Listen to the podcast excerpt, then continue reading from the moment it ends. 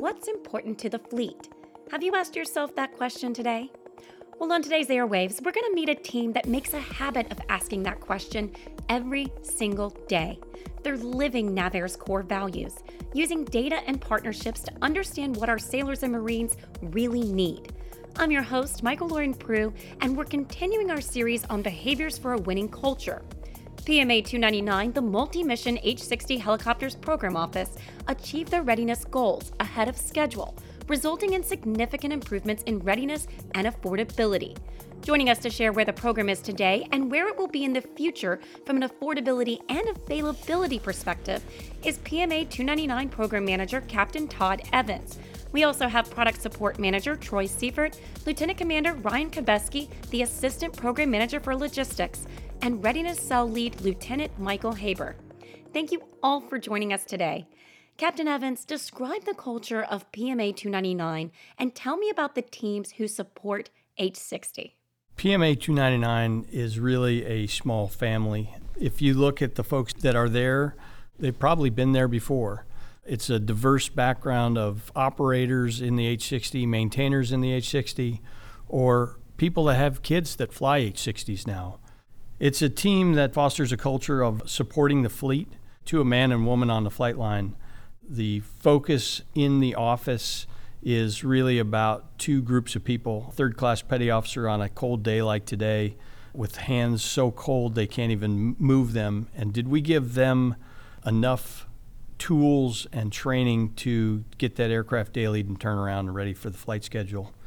And two lieutenants and an AW2 that are going to fly off a ship deck at night to go out and accomplish their mission over the horizon? Did we give them everything they need to safely accomplish that mission and get back to their families? It's a team that the focus is on safety of the aircraft, readiness of the aircraft, and capability of the aircraft ultimately. So it sounds like the H60 family has a very strong connection to the why behind what we do. Captain Evans, how did you establish a winning culture focused on delivering the capability the fleet needs at a cost we can afford? The goal was a focus on the people and the relationships. If you think of the fleet, it's a nameless, faceless organization out there. And unless you've actually been there and seen those kids out there on the flight line, you don't necessarily have a perspective that you need. And so it was really bring the fleet to the program office so that they can see why they do what they do. Absolutely. And I think that goes a long way to really getting to know the customer. Lieutenant Kabeski, how did the culture and fleet relationships help you achieve readiness goals? So, as Captain mentioned, we are a family and, and we do take care of business. Well, taking care of that business and achieving our readiness goals, we don't do that in a stovepipe or from a cubicle. We do it together. We have numerous ongoing efforts that enable us to achieve our readiness goals, all while learning how we can improve support for our TMS. Specifically, the RCB, daily mock calls, and the NSS HUD are larger contributors to attaining and maintaining our readiness. Each one of those allows us to engage with the fleet, enables us to remove barriers, and work together to significantly increase cost wise readiness that we're able to provide to the fleet. Troy, who did you partner with and what was their role? So, great question. As the captain alluded to earlier, we're a small family. But when you further articulate that out into who we partner with, it, it becomes more of a small town, right? So, the small town perspective. The fleet, the lieutenant, and the third class petty officer, the TMS teams, the wings, the commodores, obviously, you know, getting in line, making sure that we understand their requirement. Our fleet support team is second to none and arguably the best in the business. Original equipment manufacturer, the OEM, we have a great relationship and partnership with the OEM and s- suppliers. Uh, which rolls right into NAVSUP, our IWIST, that supports us for parts and AVDLRs. Defense Logistics Agency on our consumable contracts and, and support for uh, consumable materials. further extending our, our fleet support team to Crane, for instance, that, that supports mission systems, Corona for our calibration requirements, many entities into this small town approach. One, element that I didn't mention is very powerful for us is our readiness cell in the uh, program office. They do a lot of heavy lifting and make sure that we do have those data driven decisions or have the data available to make those decisions. Speaking for the readiness cell, I think it's two parts of our job. One is to analyze the data that's out there and go through the dashboards that are available to us. But the second part, I think the captain was talking, was not only capturing that data, but applying that and creating influence in the fleet. Troy, how did you use the data to make decisions and drive down cost? So we use fleet demands. We use maintenance man hours expended so we understand where where the efforts, where, where the heavy lifting is going on out there in the fleet. So we can understand what that is to help improve reliability for the flight line and focus on those specific projects that we can bring into the reliability control boards and do data analysis and make smart decisions based on that to support the fleet, to keep components on the wing longer. Let the data drive you, be innovative, be bold, and do not be afraid to think out of the box. Understanding lessons learned and share those lessons learned with the team at large. So the data not only identifies the fleet need, but also the best approach to a solution. Troy, how are you measuring outcomes and how did you identify what to measure? The bottom line is to understand what your customer needs and to make sure that we are successfully measuring those metrics, measuring those requirements to make sure that we are meeting a benchmark. Moreover, not just the, uh, the fleet, but also those external or additional customers that are out there, for instance, NAVSUP, DLA we work for everybody. So that is how we approach a, uh, a challenge. It's, it's how we can measure ourselves is to understand what these metrics are, what the importance is to the customer, and to make sure that we put those important metrics in place and measure them for success. We've talked about the importance of collaboration between the program, the fleet, and industry. Lieutenant Haber, how essential is good communication across stakeholders? The open communication that we have across the community is probably one of our uh, strongest assets right now. Since checking into the readiness cell, the amount of meetings that we host or are part of here at NavAir, whether it be supply related or maintenance specific, but it puts us in a conversation where the key stakeholders from all over the community are listening to each other's problems so, how they dealt with it or how they tackled them or removed some of those barriers, that's communicated through these conversations. And a lot of times, NavAir is kind of the hub where they'll contact us and say, hey, we've dealt with this before. Is this something we can incorporate at another site? And a lot of times, yes. So, Troy, earlier you said that teams should be bold, innovative, and think out of the box. Why should leadership encourage these behaviors?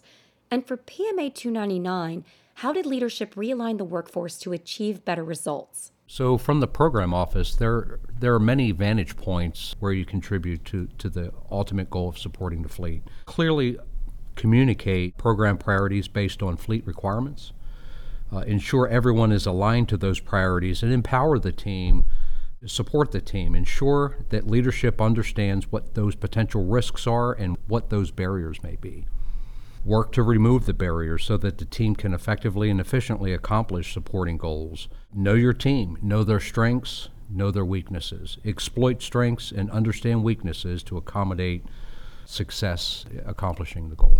I think the biggest change that we've had in the office over the last couple of years is the alignment of the FMS case managers and the FMS teams to the domestic teams. We're supporting 528 aircraft across the fleet, but we also have 13 FMS customers that are doing the same work.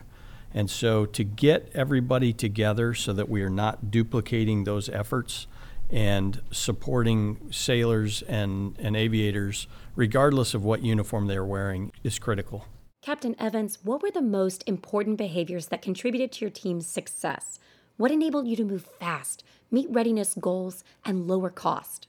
I think the behaviors are trust in the organization, trust in each other. I think empowerment certainly helps. If you have a team where everyone thinks that their piece is critical to the success of it and they own it, that will certainly bring success to the, the community writ large.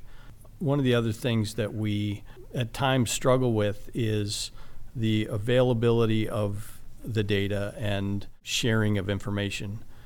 The last thing I want to do is interrupt somebody from doing the work that they need to do, whether it's a tech eval or writing a statement of work, to status my boss or status a brief.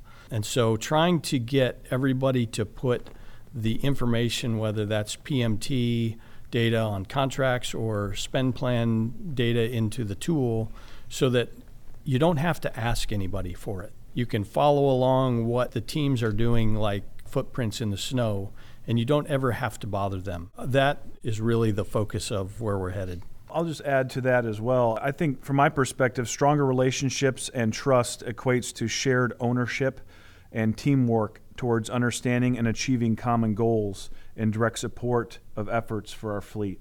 We were able to break down existing barriers through transparency, as mentioned before, refocus the culture, and raise issues quickly in order to help not only PMA 299, but the NAE writ large. I feel like the program office can be a sounding board for a lot of the issues that's going on in the fleet. So for them reaching out to us and kind of running things and knowing that they have the uh, subject matter experts and the analysts within the, the NavAir to kind of look at these problems and say, yep, we agree with that, or maybe I would try that, or even plugging them into other entities that can, can answer those questions for them. Certainly, a lot of great things going on in the H60 program office. Captain Evans, how have you recognized and reinforced these behaviors with your teams? I think communicating, showing the results, letting the team here at Pax River hear from the fleet has been extremely valuable.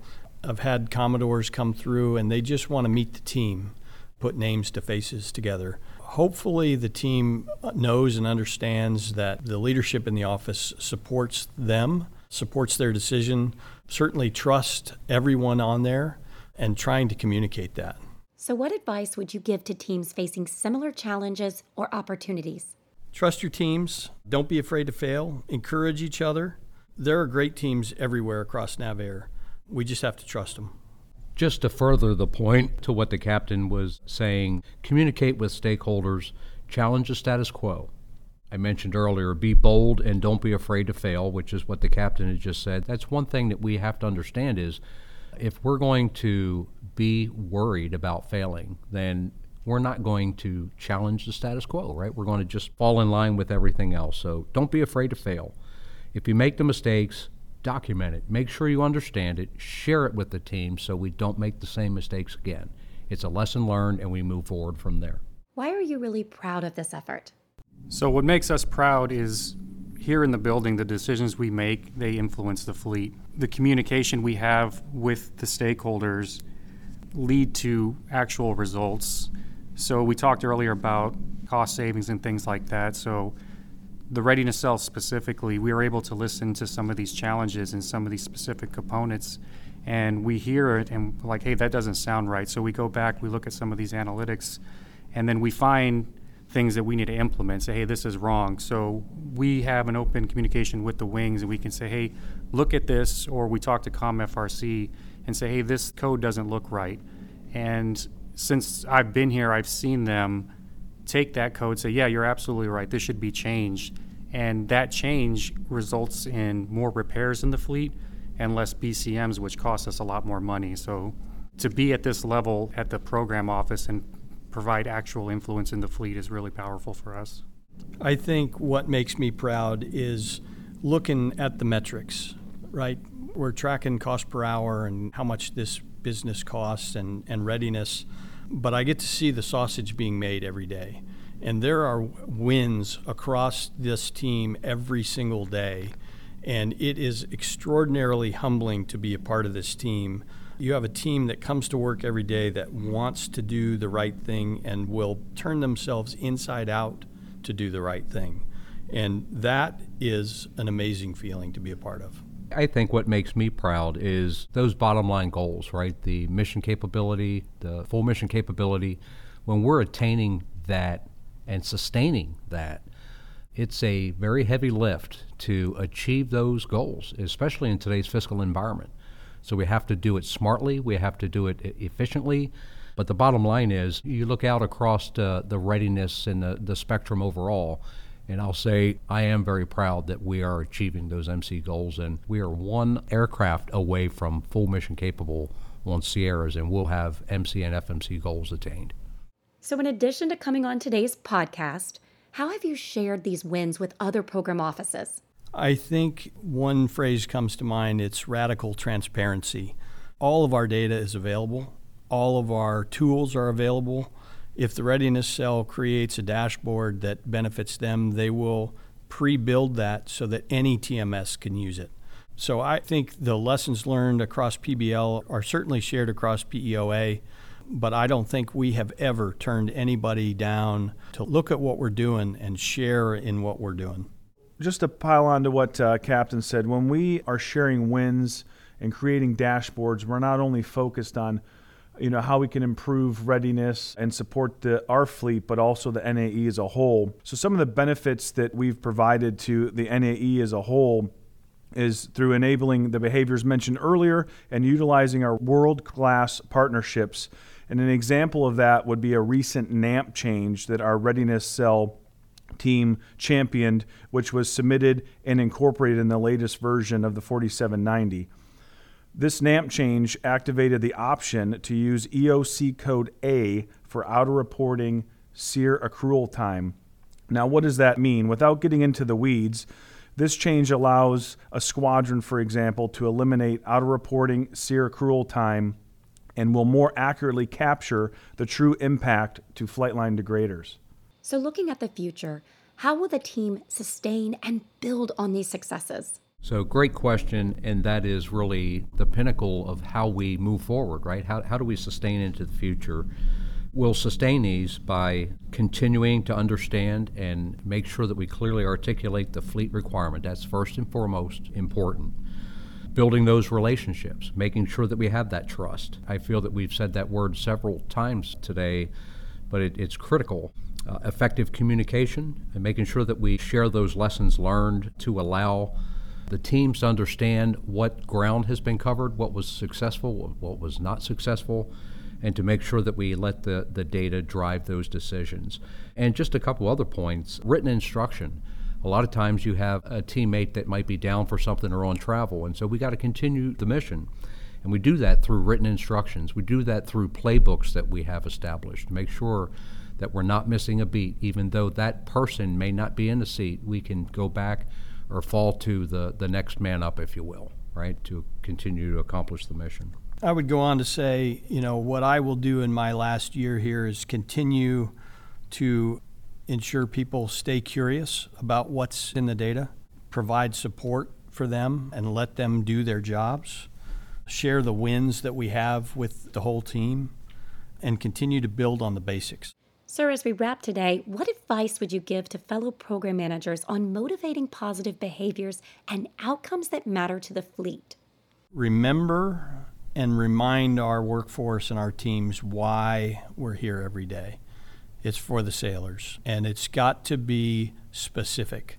It can't just be the fleet, it's got to be names and faces. And if that means pictures or getting folks here or taking people to the squadrons and seeing their work is truly important.